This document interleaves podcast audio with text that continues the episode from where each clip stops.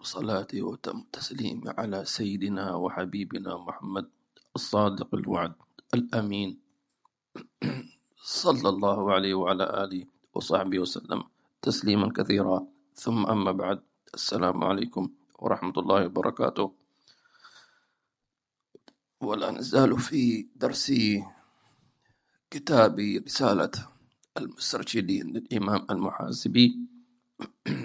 نقتبس هذه التوجيهات والأنوار ما يضيء لنا الطريق في زمن كثرت فيه الظلمات. في, زمن اختلطت فيها الظلمات. قال سبحانه وتعالى ظلمات بعضها فوق بعض. قال سبحانه وتعالى إذا أخرج يده لم يكد يراها. هذا في زمن الفتن. فاللهم أعطنا من أنوار الخروج من الظلمات إلى النور.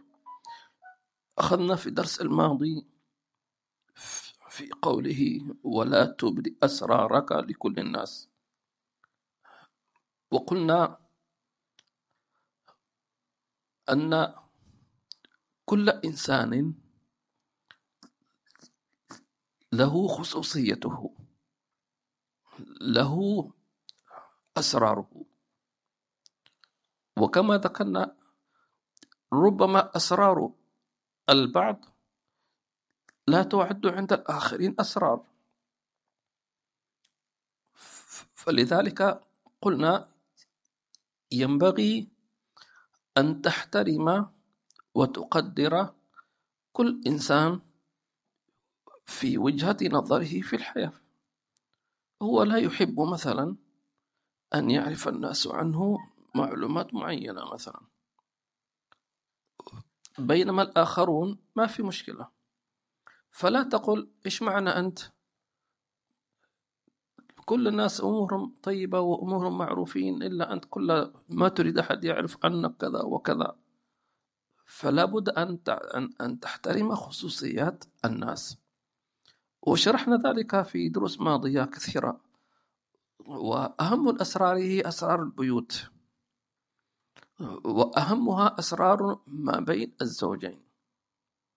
حتى أن النبي صلى الله عليه وسلم عاتب جدا الرجل أو المرأة المتزوجين أن يكونا في ليلة سويا في خلوة ثم إذا أصبح تحدث كل واحد عن الآخر مع أصحابه وأصدقائه. فلا ينبغي أن طبعا هذا أيضا في مسألة الحرام وكذلك يتعلق بشؤون الزوجية الخاصة بين الزوجين. أيضا هذا مر علينا في الدرس الماضي. أيضا من باب التذكير قلنا وأعظم الأسرار أسرار العبد بينه وبين الله. فهناك أعطاك الله خصوصيات. من جملة الخصوصيات مثلا من المرائي الصالحة. الرؤيا. ولذلك النبي صلى الله عليه وسلم أخبرنا أنك لا تخبر أحدا إلا من تراه أنه يحبك. وإلا فلتحتفظ بتلك الرؤيا التي يعني خصها الله لك. نعم. وأيضا أسرار الوجود. كأن يكشف لك الحجاب. ترى الملائكة إلى غير ذلك. فلا ينبغي أن تتحدث إلا يعني من تعتقد أنهم يحبونك. أو ولا يكون أيضا إلا بإذن.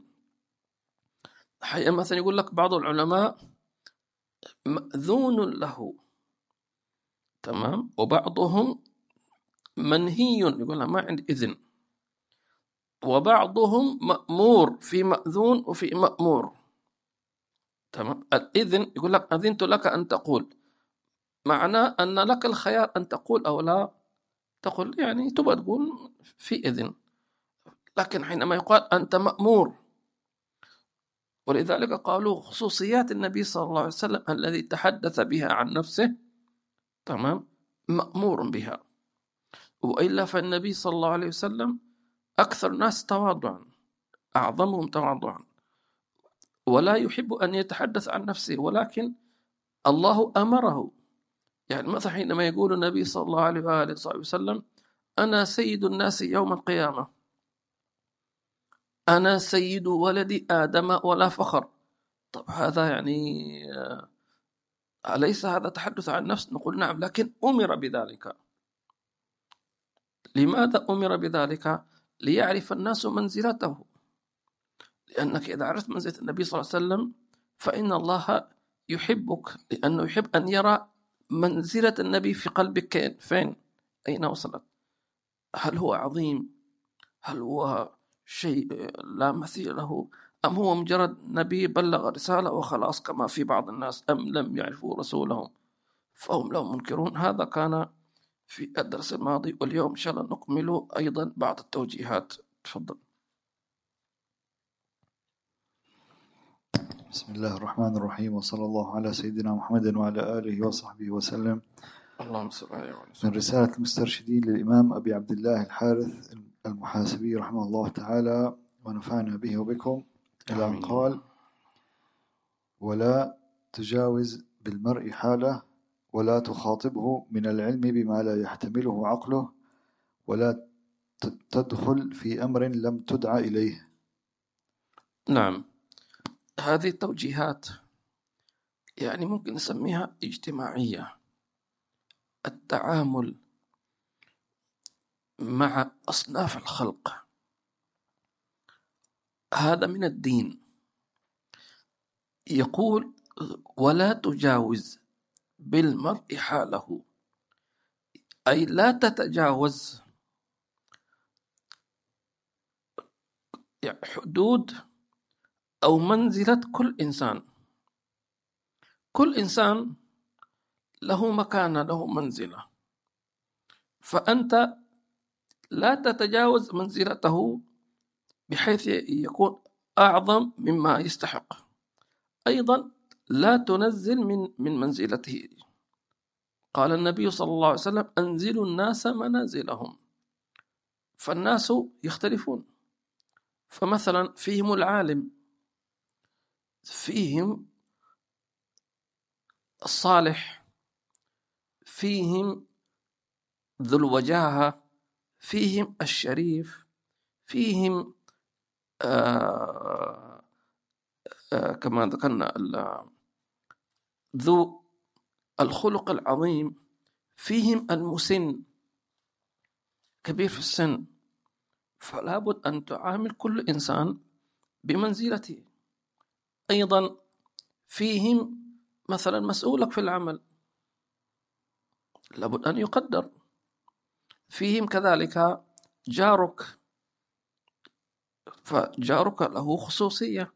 يختلف عن صديقك يختلف عن زميلك يختلف. فكل إنسان له منزلته. أهم شيء أنك لا تطغى بحيث أن تجعل منه منزلة كبيرة جدا وهو لا يستحقها. بالمقابل أنك لا تنزل أو لا تستهين بمنزلته. أيضا من المنازل الناس الوالدان. أن تنزل والديك المنزل التعظيم المكانة التقديس. كذلك إنزال الناس منازلهم حتى في أحوالهم مع الله سبحانه وتعالى. أيضا إنزال الناس منازلهم فيما يحملونه من العلم.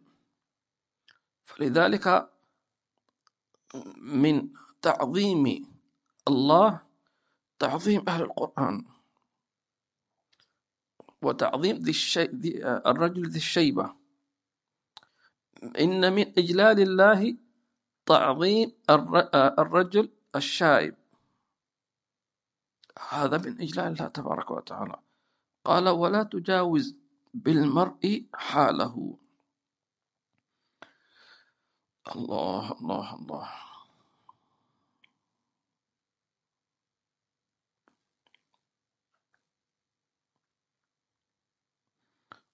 قالوا فإن لم تعلم حاله من حيث منزلته عند الله عز وجل فعامله بحاله الظاهر.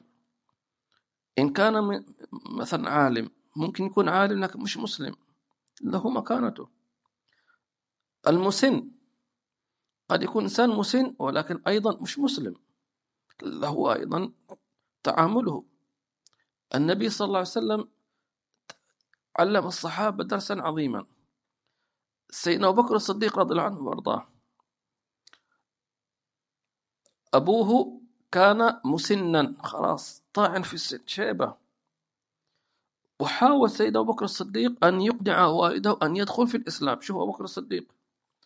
أبو بكر الصديق الذي أسلم على يديه الكثير من الصحابة. لكن أبوه كان يتمنى أن, أن, أن أباه يسلم. يا أبتي يا أبتي وأبوه يعني آه، طيب وكذا يحاول. والمشكلة إنه يخاف إنه أبوه يموت قبل أن يسلم. خلاص. فبعد جهد جهيد أقنع سيدنا أبو بكر الصديق أباه أبو قحافة أن يسلم. فيوم يوم قال خلاص يا ابني أنا أريد أن أسلم. ففرح سيدنا أبو بكر الصديق وعلى طول. أراد أن يأخذ والده. وفعلا كان أبوه طاعن في السن آه ويعني يعني مشيته بطيئة جدا ويدوب يعني يمشي. فالحاصل قاد أبو بكر الصديق قاد والده حتى إلى وصل النبي صلى الله عليه وسلم. فلما رآه النبي صلى الله عليه وسلم قال ما الذي أتى بك يا أبا بكر؟ قال هذا أبي يريد أن يدخل في الإسلام. قال هل آذنتنا لنأتيه؟ يعني يعني أبوك سن كبير السن آه، يا ليتك خبرتني أنا سآتي إليه. شوف النبي يعني مقام يعني النبي صلى الله عليه وسلم سيأتي إلى والد سيدنا بكر الصديق ولا زال والده لم لم ينطق بالشهادتين. قال الراوي فكان أبوه كل شعره أبيض. يعني شعر رأسه ولحيته وحواجبه. أبيض في أبيض من شدة البياض يعني سبحان الله. فهذا درس كان من النبي صلى الله عليه وعلى آله وصحبه وسلم. قال ولا تخاطبه من العلم أيضا لا تجاوز بالمرء حاله حتى في التعريف. إنسان مثلا يعني طبيب تقول هذا الطبيب الدكتور فلان. أنزل منازلهم هذا مثلا آه، يعني مهندس. المهندس فلان بن فلان. هذا مثلا نقول أنه آه، يعني داعي إلى الله. هذا الداعي إلى الله كذا كذا. فتن لأن الناس يحبون هذا الشيء. فأنت تقدرهم. وبعدين مش هي مناصبها. لما أنت تقول هذا طبيب الناس هذا طبيب يستفيدوا منه. لما تقول هذا مهندس يستفيدوا منه حتى ولو في استشارة. هذا مثلا آه، مهندس سيارات هذا ميكانيكي هذا سباك هذا عالم هذا. ما في مشكلة يستفيدون. يقدرون. سبحان الله. ف آه، كذلك تعريف الناس ب آه، إما بشخصياتهم أو بأنسابهم. هذا فلان من فلان أبوه من كبار مثلا العلماء. هذا فلان فلان أبوه مثلا من كبار المهندسين. هذا فلان أمه كذا وكذا وكذا. أيضا من التعريف. والنبي صلى الله عليه وسلم حينما كان يرسل رسائل إلى الملوك في ذلك الوقت كان يكتب صفاتهم. من محمد رسول الله إلى كسرى عظيم الفرس. صح ولا لا؟ إلى كسرى عظيم الفرس خاطبه بما يخاطبه أهل حاشد ما دام إنه ما فيها كفر عظيم لأن هذه صفة تطلق صفة لأي من صفات. نعم. الله. أيضا تعريف الناس بوالدك.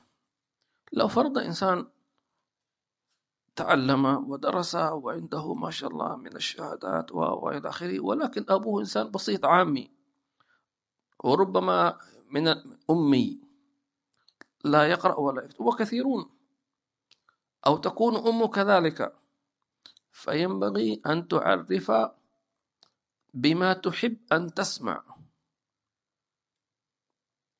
تمام؟ بما تحب أن تسمع. أي تسمع أمك أو أبوك. لا بما لا بحقيقة الوصف. فهمت؟ أن تصف والدتك أو أباك بما يحب أن يسمع لا بحقيقة حاله بمعنى مثلا لو كان أبوك أميا فلا تقول هذا أبوي لكن أمي ما يقرأ ولا يكتب. ما يصير كلام هذا. هذه أمي آه هكذا مدحتها ثم أقول ولكنها غير متعلمة. ما يعني كلام صحيح ولكن ليس من باب الأدب. وليس من باب لذلك خاطب وعرف الناس بما يحب أن يسمع. لا بحقيقة لا بحقيقة لأنك عندما يحب بما يسمع ليس معنى أنك تكذب. والعياذ بالله تبارك وتعالى. لأن أقول هذا كلام لأن بعض الناس يكون ما شاء الله تعلم ودرس صار مشهور فيستحي أن يقول الناس هذا أبي. فيقول أوه كنا نظن أن أباك يعني ما شاء الله أكيد يعني ما دام أنت مهندس أبوك مهندس ما دام أنت طب مين قال لك مش مش شرط يعني؟ ليس شرطا أن, أن إذا كان الأب مهندسا أن يكون الابن مهندس. شرط هذا؟ مش شرط. أبدا.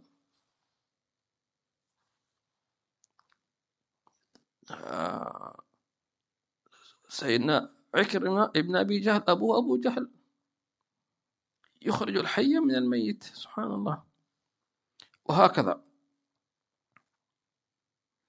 قال ولا تخاطبه من العلم بما لا يحتمله عقله.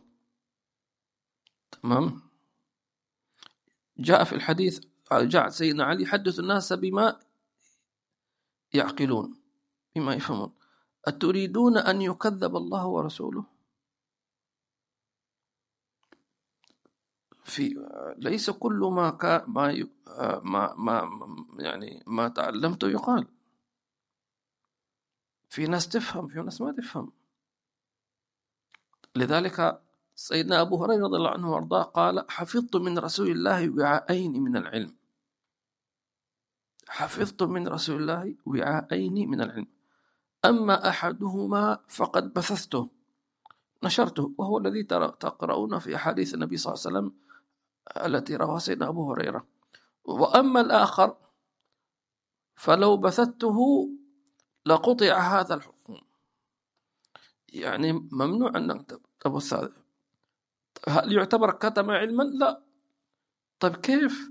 عنده علم لكن ما نشر ما نشر لأنه لم يجد أهلا من من يتلقى ذلك. نفس سيدنا علي بن أبي طالب قال أموت وفي قلبي كذا كذا علم لم أجد أحدا من أن يأخذه. لأنه مطلوب منك أن تعلم تمام؟ وأن لا تعلم من لا يستحق. إذا لم تجد من يستحق خلاص. أنت مأمور أنك أن تحتفظ بهذا العلم. ومن العلماء طبعا هذا اللي هم يسمون كبار الأولياء يخبئ هذا العلم في كتاب يضعه يكون ظاهره شيء وباطنه شيء. ويقول ولقد أودعنا في هذا الكتاب أسرارا. لعل يأتي من الناس من من يستخرجها من هذا الكتاب. وهو يسمى بعلم الحقائق. أنت تقرأ كتاب نحو. تمام؟ بينما هو عبارة عن خريطة كنز فيها. هو لما أنت يعني واحد إذا عنده كنز تمام؟ وحس أنه سيموت أو أو هناك حرب مثلا أراد أن يدفنه وأن يضع خريطة لهذا. هل يقول الكنز مدفون في المكان الفلاني؟ لا. سيضع رموز أو يضع رسوم. حين الفراعنة هؤلاء كنوزهم وأموالهم كيف خبأوها؟ هذه رسومات هذه عبارة عن لغة. تمام؟ عبارة عن لغة عند كل رمز يؤدي إلى يعني معلومة مفيدة. لكن هم كتبوها على أساس لعل أحد يفهمها. ولا أدري هل هناك من يفهمه أو شيء لا أدري. ولكن ممكن سبحان الله. فهذه العلوم وضعوا العلماء كما ذكرت في ظاهرها شيء وفي باطن علوم أسرار. يقول لك أودعنا فيها أسرارا وأودعنا فيها من العلوم. فإذا جاء إنسان صالح النية مأذون له فإنه يقرأ ثم يستخرج الكنوز. عجيب. تنفتح له مفاهيم يسمونها. مفاهيم. وهذا موجود في القرآن الكريم. موجود في القرآن الكريم. إن للقرآن ظاهرا وباطنا. إذا كان سيدنا علي بن طالب يقول لو ضاع لي عقال بعير لاستخرجته من القرآن. طيب كيف؟ كل شيء موجود في القرآن. لكن هي عبارة عن رموز.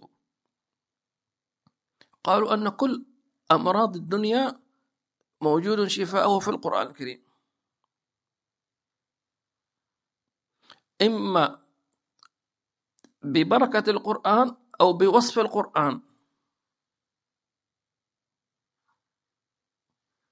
فلذلك الصور هي هي لم تتغير. لم يتغير شيء من القرآن الكريم. لكن الذي يأتي إنسان ويستخرج من القرآن مفاهيم علاجات علوم مفاهيم أحوال من القرآن الكريم. سبحان الله. هل هذا كلام فاضي؟ مش كلام فاضي. النبي صلى الله عليه وسلم قال في كان يقول في دعائه أسألك بكل اسم سميت بنفسك أو أنزلته في كتابك أو علمته أحدا من خلقك. شو معنى علمته؟ معناته في علم. علوم الأسماء هذه. كيف علوم الأسماء هذه؟ مثلا واحد يقول طيب فهمني قليلا مثلا أقول لك.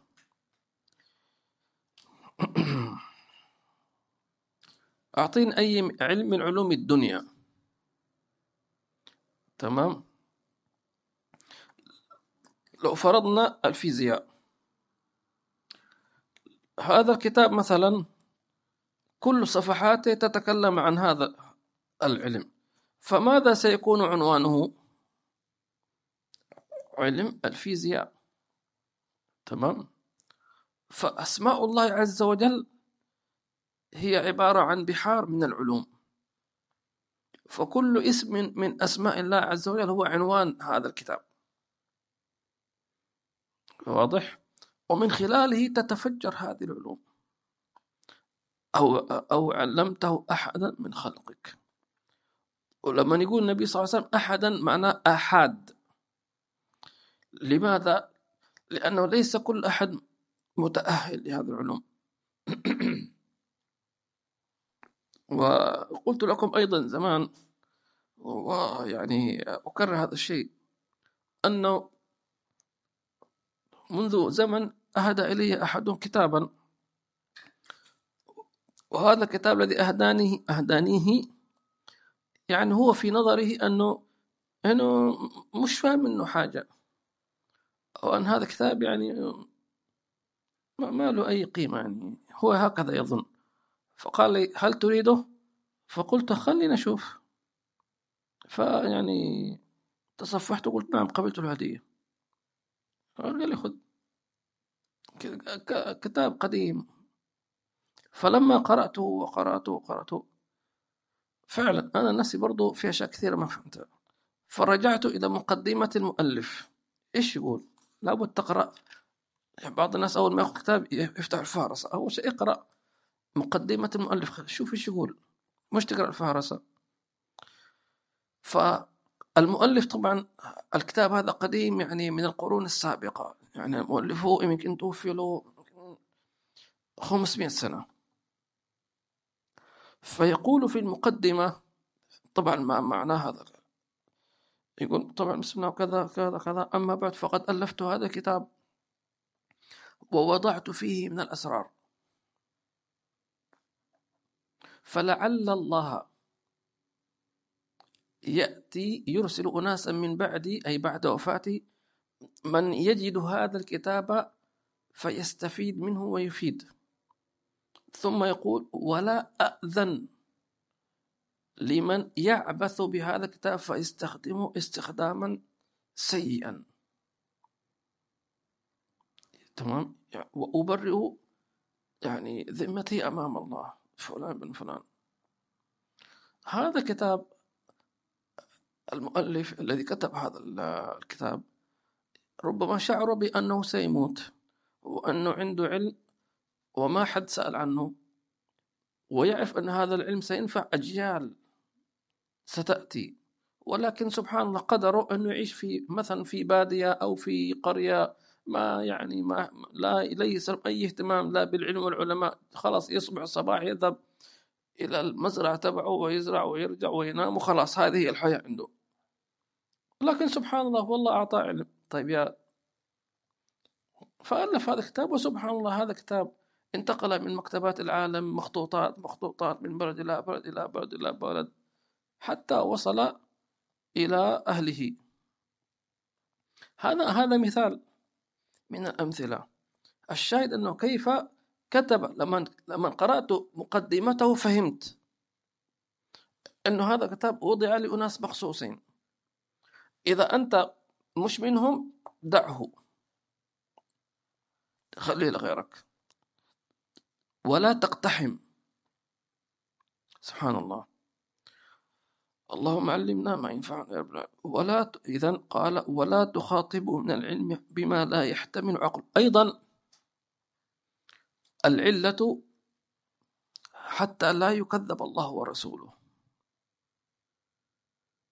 أتريدون أن يكذب الله ورسوله؟ خاصة في هذا الزمان. والفقير لاحظت لأن أقرأ كثير في في الإنترنت وكتابات الناس والمقالات في أمور الدين فوجدت العجب العجاب وهو أن كثير من الناس يتكلم بما يفهمه هو. كلام خطأ.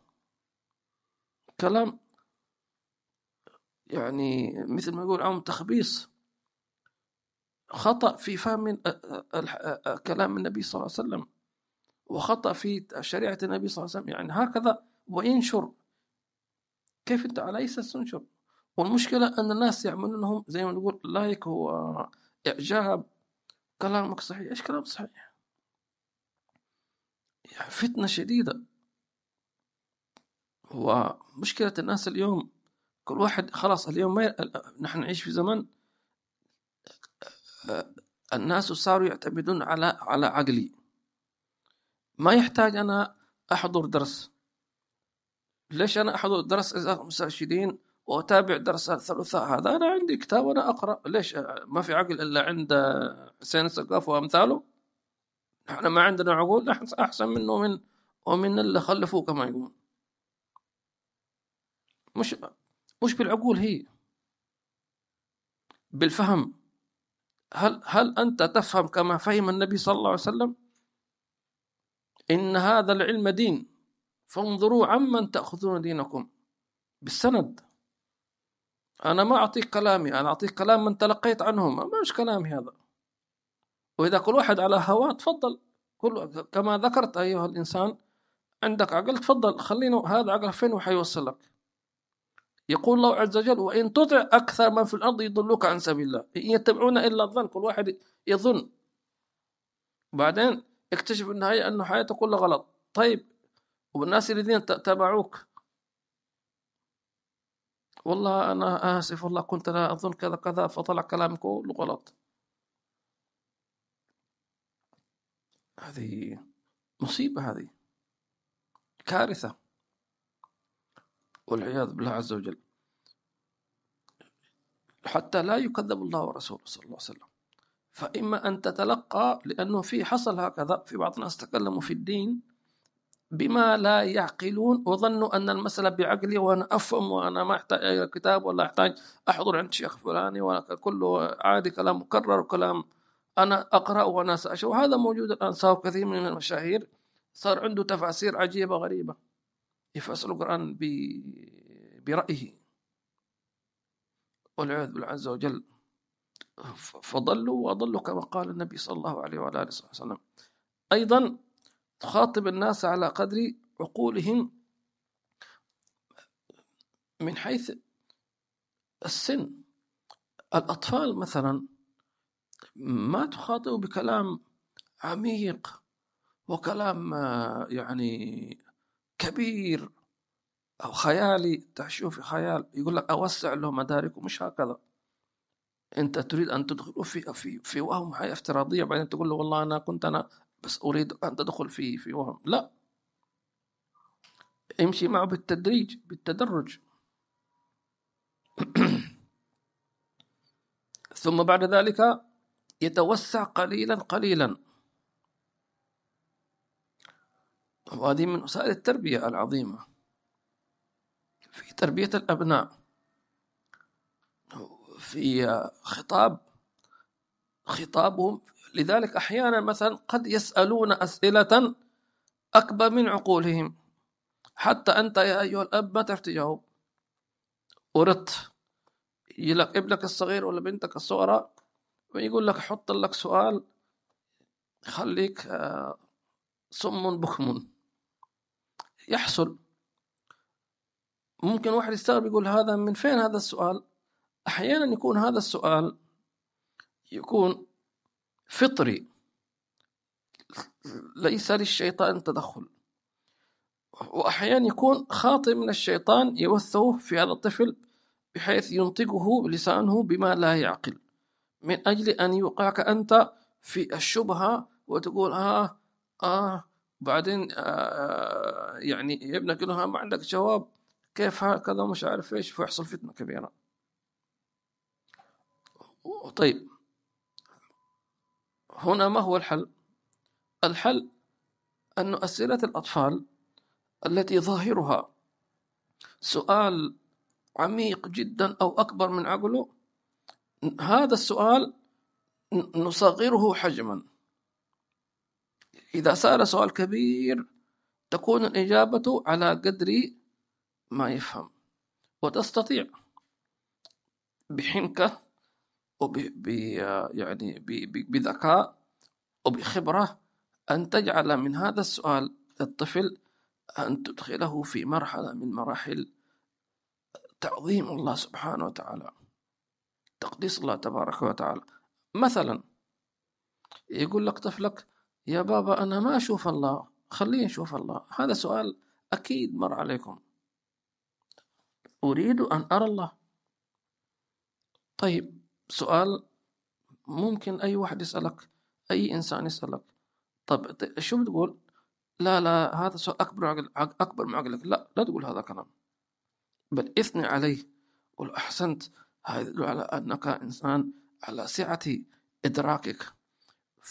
فتجيبه بأن تجعله هو الذي يبحث عن الحقيقة فتقول له في نفسه يا ابني هل تستطيع أن ترى الهواء هل تستطيع أن ترى روحك؟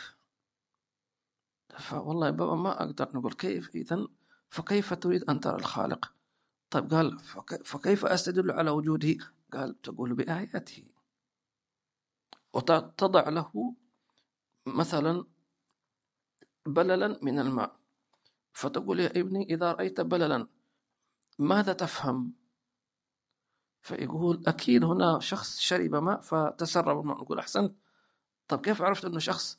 فيقول والله من الماء. إذا عرفت الأثر على المؤثر. الأثرة الأثر يدل على المسير. تمام؟ والبعرة تدل على البعير. تمام؟ بعدين تقول هكذا فتخليه من هذا السؤال تفتح له باب التأمل والتدبر بما يفهمه ويدركه. طبعا هذا من جملة الأمثلة. وأحيانا تأتي أسئلة برضو أسئلة حق حياة. يقول يا بابا أنت كيف أمي ولدتك مثلا؟ فبرضه لابد تكون أنت مستعد للإجابة. الله. قال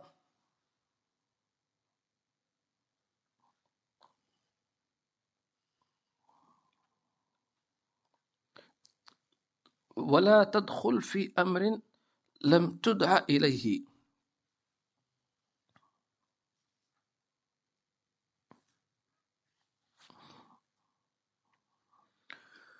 تدعى إليه. مثلا جلس مع جماعة يتكلمون عن موضوع وهم عارفينك أنك جالس. تمام؟ إذا لم يطلبوا منك رأيك أو مشورتك فالزم الصمت. ليش؟ لأنه ممكن إذا أنت تكلمت وقلت ما عندك تمام؟ قد تتهم بشيء من الفضول. ويقولون أنت إيش يخصك أنت؟ تمام؟ إلا إذا طلبت الإذن منهم. إذا طلبت الإذن منهم ورأيت أنه ممكن يحترموا رأيك ويقدروك فلا بأس بذلك. بشرط الأدب والتصحيح المعلومة. قال ولا تدخل في أمر لم تدع إليه. لأن النبي صلى الله عليه وسلم قال من حسن إسلام المرء تركه ما لا يعنيه تركه ما لا يعنيه سبحان الله أيضا قال لا تدخل في أمر لم تدع إليه. مثلا بالحضور. مثلا سمعت أن مجموعة خرجوا إلى رحلة. ودعوا فلان وفلان وفلان لكن لم تصلك الدعوة. فلا تقول لا أنا بروح وسأعملها مفاجأة لهم. هم لو أرادوك لأخبروك لدعوك. ولو ذهبت لو وضعت نفسك في قالب الخجل سينظرون إليك بنظرة يعني آه، ما الذي أتى بك؟ وستغير عليهم جلستهم. وستكون أنت في موقف الذل والخجل وتقول يا ريتني ما جيت. إذا لا تدخل في أمر تدعى سواء كان بالحضور لم تأتك دعوة. تمام؟ كذلك في آه، أو بالكلام. والأفضل أن أن آه، أن تلزم الصمت إلا إذا طلبوا منك المشاركة. إلا إذا كانت هناك معلومة لابد أن تصحح بحيث أن تكون هذه المعلومة مثلا تتعلق بالدين وأمر عظيم. فأنا تقول لهم يا ممكن عندي ملاحظة كذا وكذا. لتصحيح المعلومة التي يمكن أن تفهم خطأ مثلا. هذا يمكن في ذلك. الله الله.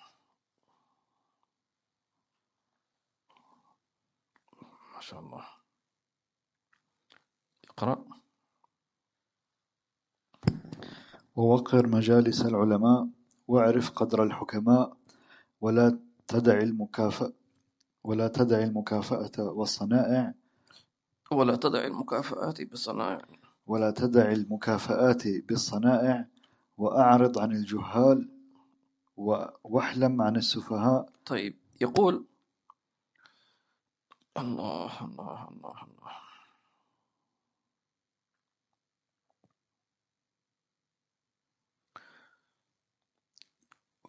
ووقر مجالس العلماء. التوقير التعظيم. قالوا من معاني توقير مجالس العلماء أن تثني على العالم. تثني عليه. أيضا أن تثني على آه، دروسه. أيضا أن تدعو الناس للحضور. مش العكس. أيضا وقر مجالس العلماء قالوا بأن يرى الناس فيك تعظيمهم. نحن ذكرنا في درس أظن الجمعة أن قلنا أن من تعظيم العلماء إكرامهم. وإكرامهم كأن تكرمهم مثلا أن يكون مثلا عندك أردت أن تعمل ضيافة في البيت فيكون آه، يعني على شرف هذا العالم. هو عشان هو قيمته. لأن الناس في الزمن هذا كثيرون يعملون ضيافات ويعملون كذا كذا لكن أكثرها أو كثير منها يعني من باب أصدقائي وزملائي وسوالف وجلسات وأكل وشرب وهذا وخلاص يخرجون. ما في مش حرام ما في مشكلة. لكن جلسة مثل مثل مثل غيرك أي إنسان. طيب؟ لكن حينما تكون تعمل وليمة أو ضيافة على شرف هذا العالم أنت بذلك قدرتهم. وتقول للناس لذلك كانوا يكرمون أهل القرآن إكرامهم. وذكرنا كذلك قصة سيدنا آه، إبراهيم عليه السلام. وكيف أن الله عز وجل أثنى على ضيوفه فقال وهل أتاك نبأ ضيف إبراهيم المكرمين. حديث ضيف إبراهيم المكرمين المكرمين. تمام؟ سماهم المكرمون كرام. هل أتاك حديث ضيف إبراهيم المكرمين؟ نعم. أيضا قالوا تقرير مجالس توقر مجالس العلماء بأن تعلم أبناءك زيارتهم تعظيمهم. يرون فيك أيضا كيف أن هؤلاء العلماء هم قدوتك العظمى في هذه الدنيا. حدثهم عن شيوخك. شيوخك. ما تقول أنا قرأت كذا كذا وقرأت كذا كذا وقرأت كذا ومقولة كذا. قول لهم أنا صاحبت الشيخ فلان من فلان. وصاحبت العالم الفلاني كذا وكذا كذا. وحججت مع العالم الفلاني كذا كذا. حدثوا مع العلماء. مش أنا قريت وما قريت وقريت وما قرأت. مجالسة. لأن الزمن هذا كل واحد عنده جوال وعنده آه، هاتف نقال أو لابتوب غير ذلك. يقدر أن أن أن أن يسرح في عالم الإنترنت ويقرأ الكثير والكثير والكثير. لكن هل هؤلاء علماء؟ ما يعني. حتى حتى متابع إذا واحد عالم مثلا عنده حساب في تويتر أو غير ذلك عملت له متابعة. ما يكفي هذا. متابعة يعني جزاك الله خير. تأخذ لك معلومة هكذا على الماشي. لكن المجالسة الصحبة الحضور هذا المهم. هذا توقير. لذلك كثير الناس اليوم يعني حضر كل الناس إلى بيته إلا العلماء. قالوا وإذا أردت أن يكون بيتك يحبه الله فأكرم فيه أهله. أي أهل الله عز وجل. فيكون بيتك من البيوت المحبوبة عند الله. واحذر من العكس أن يهان في بيتك عالم أو علم. يعني ممكن واحد مثلا يعزم أصحابه وسهرة وكذا وبعدين يتكلموا ويستفهون العلماء وهذا مش عارف إيش وكلهم كلهم دراويش وكلهم كلام فاضي. فأهنت العلماء والعلم في بيتك ولو لم يكن موجودا واحد من العلماء. وهذا كثير يحصل. يجتمعون الناس سوالف يحشون في العلماء والصالحين وكذا. وغير ذلك والعياذ بالله عز وجل. لا. الله. في رواية عن سيدنا عمر الخطاب يقول جميلة جدا. قال إن الرجل لا يخرج من بيت من منزله وعليه ذنوب عظام. عظيمة يعني. فيحضر مجلس عالم فيخاف ويرجع ويتوب. ممكن يكون هذا العالم يتكلم عن عظمة الله عز وجل. فيهتز فيرجع فيقول سيدنا عمر فيخاف ويتوب ويرجع إلى بيته ولا ذنب عليه. فلذلك فأوصى بمجالس العلماء. وهذه فائدة استفدتها لأن أحيانا مثلا واحد يقول في بعض الناس مثلا يقول أنا يعني لو سمعت كلام الحبيب فلان مثلا دائما أخاف ودائما كلامه شديد ودائما يعني يعني عميق وهكذا. فأنا أخاف صراحة ما أسمع. أقول هذه حيلة شيطانية. أرادك أن لا تخاف لأن من مقصود المجالس أن يحصل فيك الخوف هذا.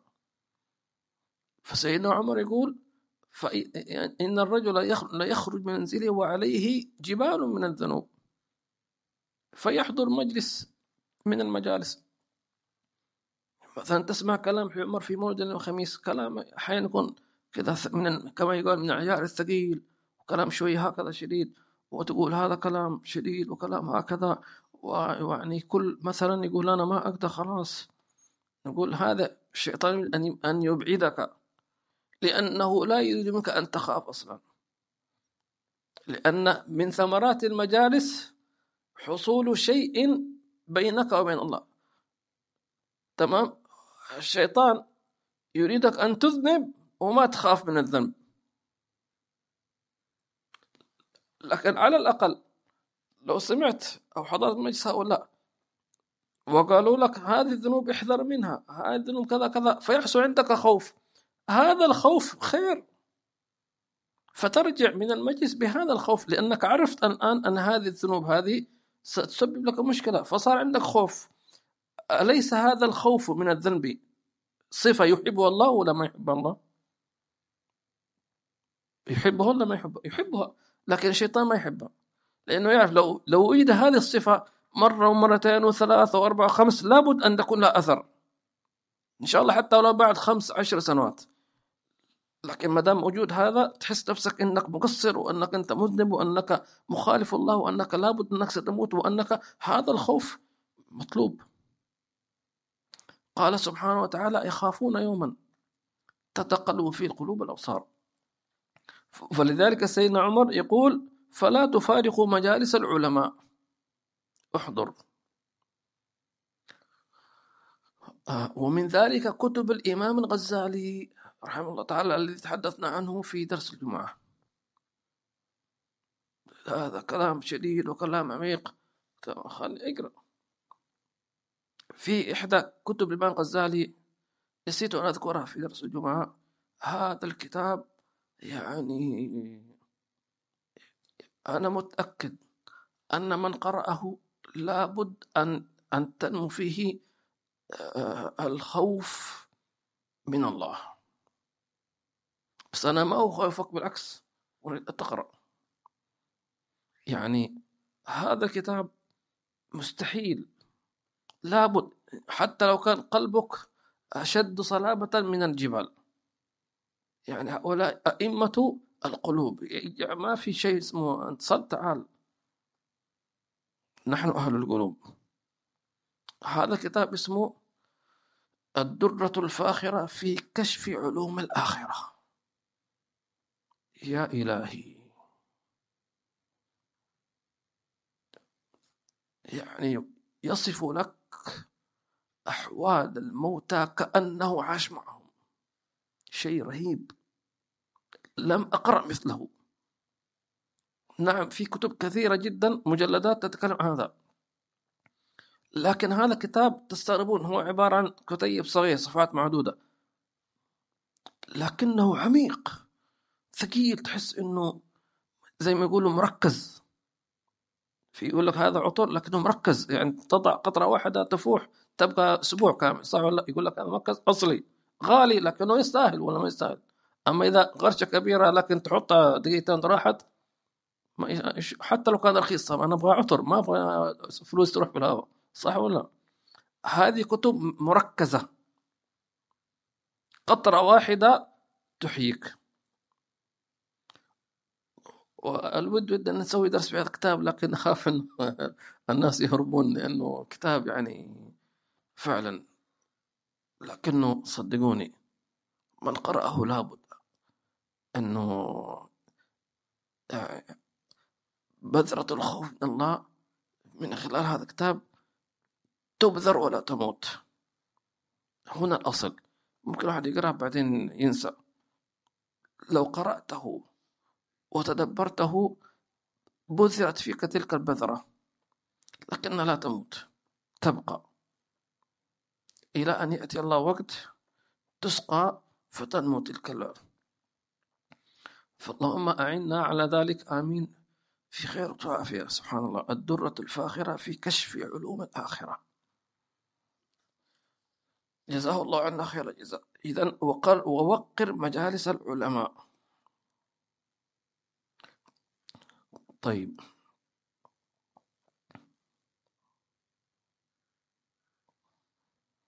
واعرف حق الحكماء. الحكيم مأخوذ من الحكمة. ويطلق أيضا حكيم على الطبيب يقال حكيم. لكن الحكمة هنا اللي هي كما قال سبحانه وتعالى يؤتي الحكمة من يشاء. ومن يؤتي الحكمة فقد أوتي خيرا كثيرا. الحكيم غير العالم. العالم يبني أموره على يعني مثلا مثل نقول على حقائق علمية كذا كذا كذا كذا. الحكيم يختلف عنه من من منظور آه، بواطن الأمور. على سبيل المثال مثلا الحكيم إحنا كنا في دروس ماضية نقول اللي عنده عقل كبير تمام؟ أنه مثلا من صفات الحكيم أنه قليل الكلام كثير الصمت عميق الفكر. حكيم. أيضا لا يتعجل في قراراته. تمام؟ لا يتعجل في اتخاذ القرار. إذا استشرته يقول لك أعطيني وقت أفكر. إلا إذا كان استشرته في شيء خلاص هو متأكد فيه منه يقول خلاص توكل على الله. تمام؟ وأنت نحن قلنا إذا شفت إنسان كل ما قلته تمام. لا.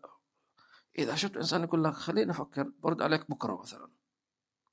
تقول تمام هذا المطلوب. أنا أريد هكذا ما أريد أن على طول تعطيني يلا يلا إيش رأيك نسوي رحلة يلا تمام يلا بسرعة. فكر الحكيم يحب الترتيب. الحكيم يفكر في العواقب. يفكر لبكرة. مش يفكر إنه في مسألة الدنيا طيب أنا مش عارف إيش والاقتصاد وال... لا لا لا لا لا ما أتكلم عن الفلوس والإقتصاد لا لا ما يفكر في عاقبة الشيء. تمام؟ الحكيم يختار زوجته اختيارا. مش حبيته حبتني وخلاص يلا تعال.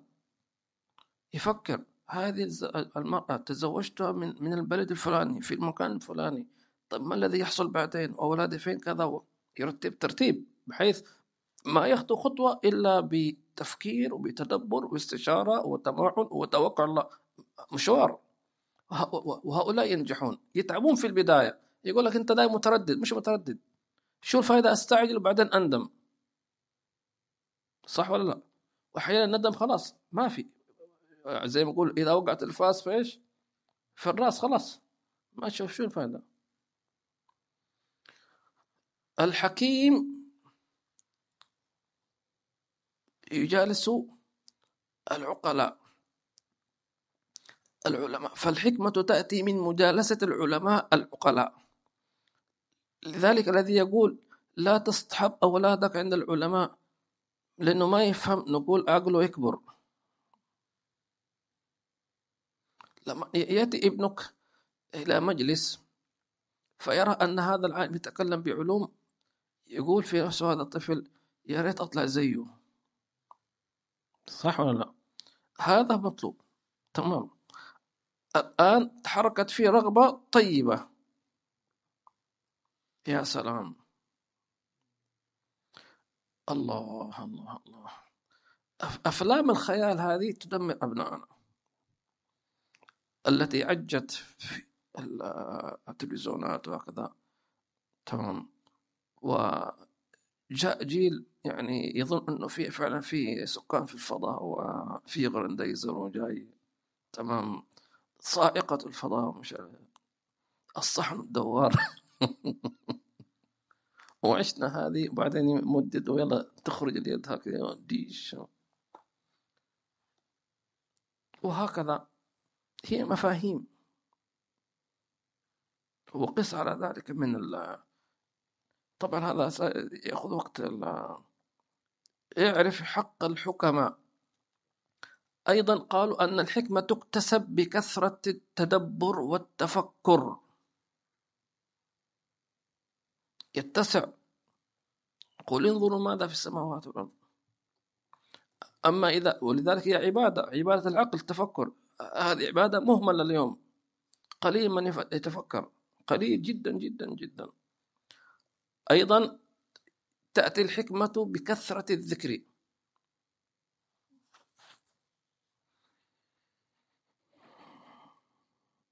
قال سماه الله عز وجل. يؤتي الحكمة من يشاء ومن يؤتي الحكمة فقد أوتي خيرا كثيرا وما يذكر إلا الباب نجد في سورة آل عمران قال إن في آه إن في خلق السماوات والأرض واختلاف الليل والنهار لآيات لأولي الألباب من الذين يذكر الله قياما وقعودا. يذكر الله عز وجل.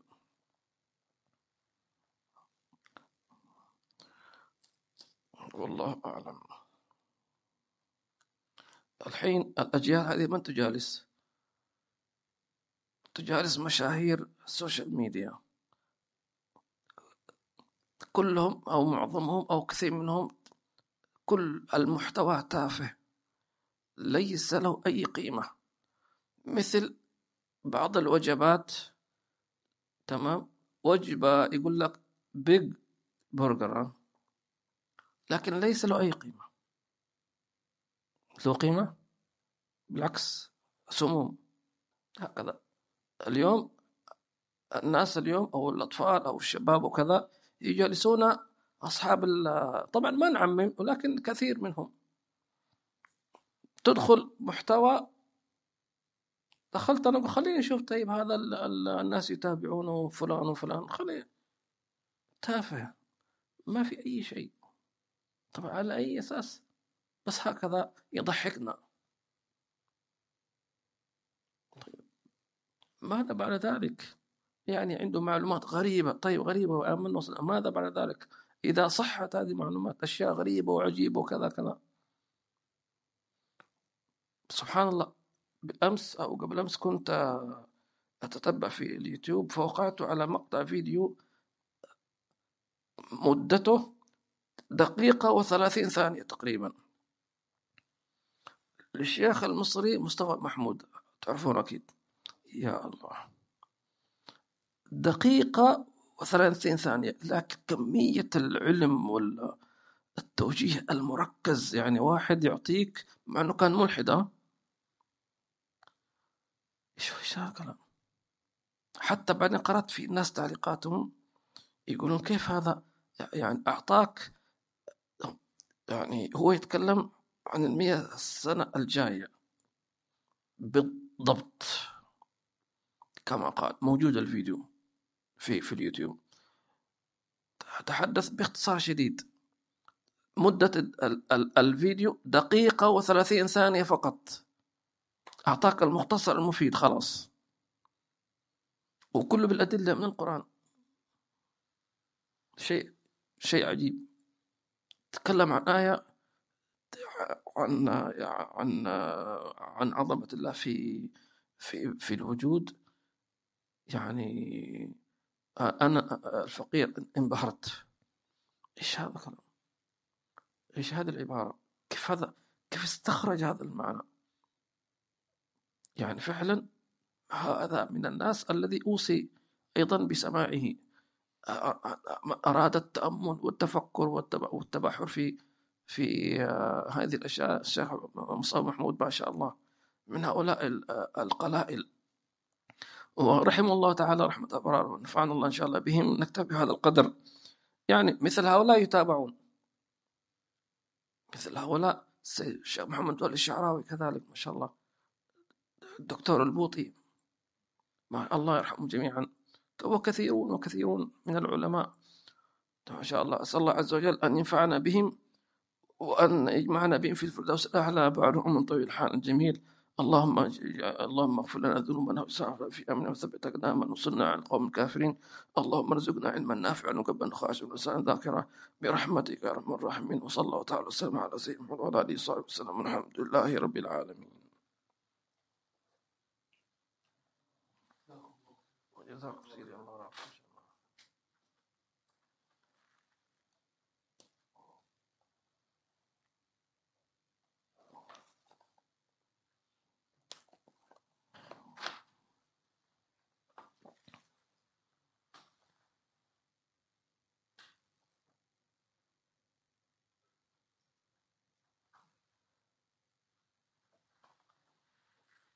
يا رب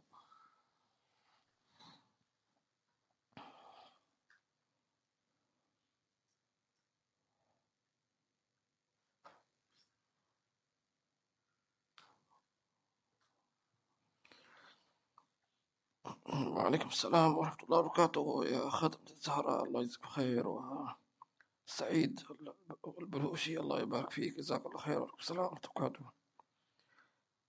وعليكم السلام أخت نجيب ورحمة الله وبركاته. أخت فريدة وعليكم السلام ورحمة الله وبركاته. الله يجزيك خير يا عبد الرحمن بارك فيك إن شاء الله تعالى؟ علي الشريف وعليكم السلام ورحمة الله وبركاته. وإياكم جزاكم الله خير. وأنسك الله الأخت سميرة وعليكم السلام ورحمة الله وبركاته. وإياكم. وعليكم السلام ورحمة الله وبركاته. سيدة عادل كاف الله يجزيك خير وبارك الله فيكم. حياك الله سيد محمد جمعة. إن شاء الله نشوفك قريب أخ محمد.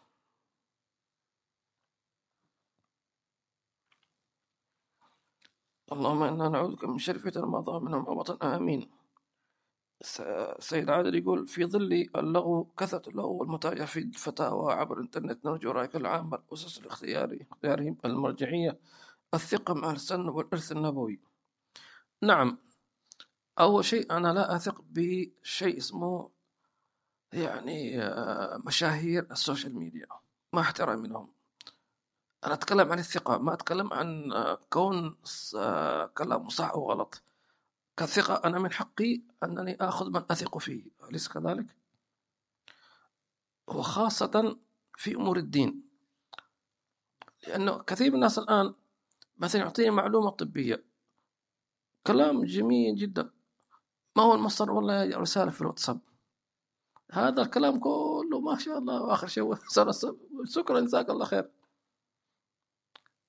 والله يقول أنا جاتني كما وصلتني كما قرأت كما وصلتني جزاك الله خير. إذا هكذا لا تقول لي صراحة.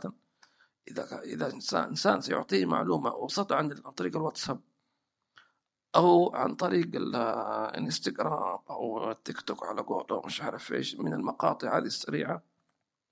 يعني أنا ما أقول المعلومة غير صحيحة لكن هل هي صحيحة؟ هل هي معتمدة؟ طب هل تصلح للناس كلهم أم مجموعة من الأفراد؟ واحد يقول والله أنا جربته ونفعني. طيب مش شرط إنه ينفعك ينفعني. لا. ليس كذلك؟ هذا في في أمور المسائل الغذائية. تمام. وبعدين وجد في تناقضات. مثلا يتكلم عن فاكهة معينة فوائدها كذا كذا. بعدين يجي واحد ثاني يقول لك عكس تماما. فلذلك نقول هذا في كلام فيما يتعلق بأمور الأجساد. الحمية والنظام الغذائي الصحي خذ هذا الكلام يا سلام كثير كل واحد ضرب فيديو.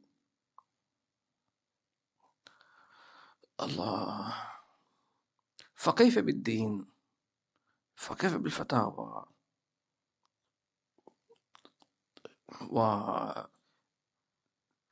ولا تثق إلا بمن هم أهل السند المتصل الذين يكونون على المذاهب الأربعة فجزاك الله خير يا أبو ريان على هذه على هذا السؤال.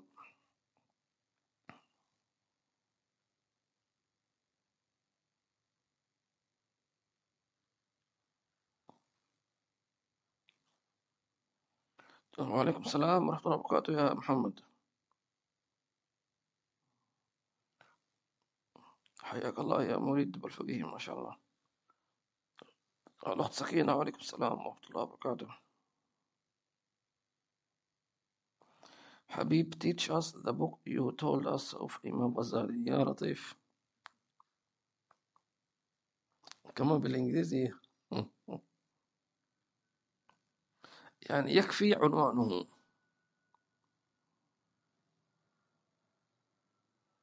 إن شاء الله يا رب ما دام إنه في طلب آه، يعني نقرأ هذا الكتاب حاضرين لكن لا تهربوا بعدين.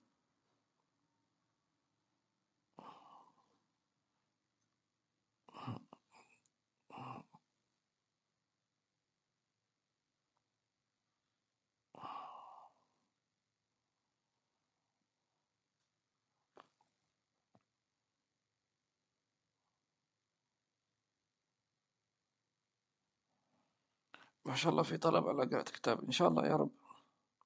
إذا في إذن إن شاء الله.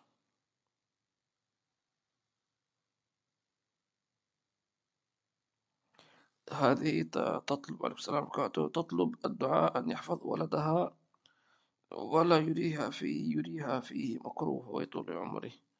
وتجعل سند أبوه وأخواته البنات. الله.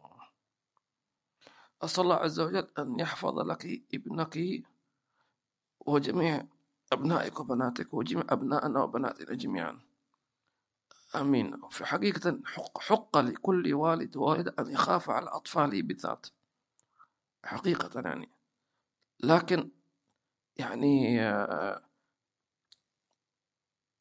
الوصية أن الواحد يتقي الله عز وجل وأن يربي أبناءه ويعطيهم التوجيهات النبوية صلى الله عليه وسلم ويبذر بذرات الهداية. والله الذي يهدي.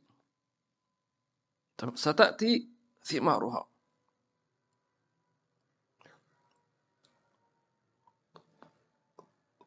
وليخشى الذين تركوا من خلف ذمة ضعافا خافوا عليهم فليتقوا الله وليقولوا قولا سديدا. فربنا إن شاء الله نوصيك بدعاء سيدنا أبو بكر الصديق. وهو في القرآن موجود في سورة الأحقاف. قال ربي أوزعني أن أشكر نعمتك التي أنعمت علي ووالدي ونعم صلت الله وأصلح لي في ذريتي. إني تبت إليك وإني من المسلمين. أولئك الذين تقبل عنهم أحسن ما عملوا. في سورة الأحقاف.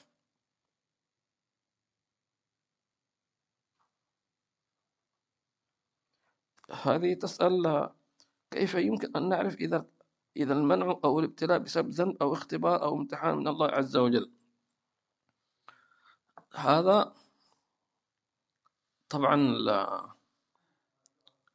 إن الله عز وجل لا يمنع خيرا عن عبده. إنما يمنع شرا. المشكلة أنه قد يرى العبد هذا الشر خير.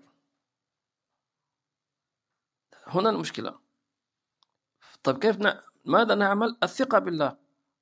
قال سبحانه وتعالى وعسى أن تكرهوا شيئا وهو خير لكم وعسى أن تحبوا شيئا وهو شر لكم. ثم قال بعدها والله يعلم وأنتم لا تعلمون. خلاص هذه ثقة. تمام؟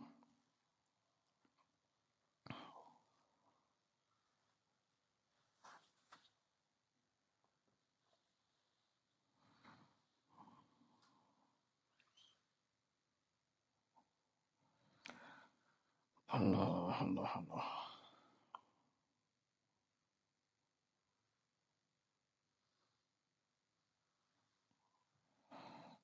وعليكم السلام ورحمة الله وبركاته أم عمر جزاكم خير و... وفوق ما طلبتم وذكرتم الله يجزيكم خير الأخ محمد مقبل يقول السلام عليكم ورحمة الله وبركاته الاستماع إلى المحادثات المباشرة مجالسة أو مجرد أخذ معلومة ماذا تقصد بالمحادثات المباشرة؟ يعني مثلا هل تقصد درس مباشر زي كذا؟ سمعنا من علمائنا أنه الدرس المباشر يعني يعتبر كبديل يعني إن إن فقدت ال- الأشياء ال- الحضورية مثلا. يعني مثلا واحد عايش في بلد بعيدة ما يقدر يحضر الدرس أو يسافر إلى تريب مثلا ولكن في فرصة أن الدرس يبث. فيكون له نصيب من أثر الدرس الحقيقي أثر لكن غير كامل. لا بد من الحضور. وقد سئل حي عمر نفعنا به سؤالا يشابه هذا. هل يكفي يا حبيب أنه دروسكم تبث؟ ما شاء الله وكذا فبعضهم يقول خلاص ما في داعي أروح وأسافر إلى تريم المصطفى وأضرب مشوار وكذا. خلاص أنا أتابع. فقال ما معناه طبعا؟ لا تخلو من فائدة. أكيد الفائدة موجودة العلم موجود المعلومة لكن المجال لكن لا تربي. تمام؟ قال عرف ما عرفت ربي إلا بالمربي. لولا المربي ما عرفت ربي. وكل واحد نحن متفقون أن المجالسة الحقيقية غير لا تك يعني لا تعوض. لا تعوض.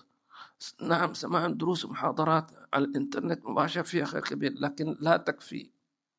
فإن وجد إنسانا فرصة أن يحضر تمام خير وبركة. لذلك الحي عمر نفع النبي صار يعمل دورة في الصيف أربعين يوم حتى يعطي نصيبا من المجالسة لمن لم يستطع أن يجلس أربع خمس ست سنوات مثلا في دار المصطفى. أربعين يوم تعال. أربعين يوم. تمام. اجلس. وإن شاء الله فيها الخير والبركة. نعم. لكن على كل حال لا يخلو من خير كبير لا شك في ذلك. وإنما الأعمال بالنيات. فمن حضر الدرس مباشر من الإنترنت بأدب واحترام وتعظيم ولبس ملابس كأنه حاضر إن شاء الله يناله الخير الكبير إن شاء الله. إن شاء الله ربنا يوفقنا وإياكم. وضعه إن شاء الله ربنا يطمنك على أولادك وجميع الحاضرين والحاضرات والغائبين والغائبات. سبحانك اللهم وبحمدك نشهد أن لا إله إلا أنت نستغفرك ونتوب إليك. والسلام عليكم ورحمة الله وبركاته.